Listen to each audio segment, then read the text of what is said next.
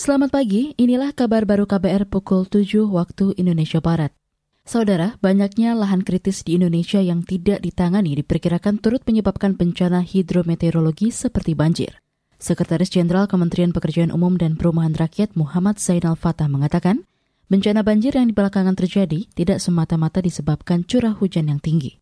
Namun ada penyebab lain yaitu banyak lahan hijau yang rusak dan belum mampu dibenahi. Dari data Kementerian Lingkungan Hidup dan Kehutanan, kita juga menjadi tahu bahwa saat ini terdapat 14 juta hektar lahan kritis di Indonesia. Tentu hal ini dapat mengancam kelestarian fungsi daerah aliran sungai. Sementara kemampuan kita untuk melakukan pemulihan lahan-lahan kritis hanya berkisar 230 ribu hektar per tahun atau sekitar 1,66 persen, kurang dari 22 persen dari problem yang kita hadapi.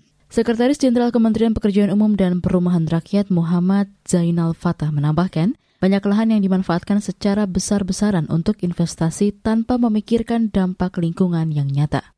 Padahal menurut Zainal, seharusnya pemanfaatan lahan di daerah rawan banjir dilakukan secara terbatas. Berdasarkan data Badan Nasional Penanggulangan Bencana BNPB, sejak Januari hingga Februari ini terjadi lebih dari 220 kejadian bencana banjir di Indonesia.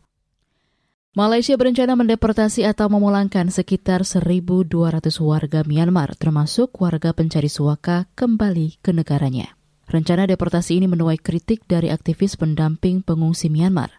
Mengutip Reuters, para pendamping menganggap pemulangan warga Myanmar saat ini dapat mengancam nyawa para pengungsi.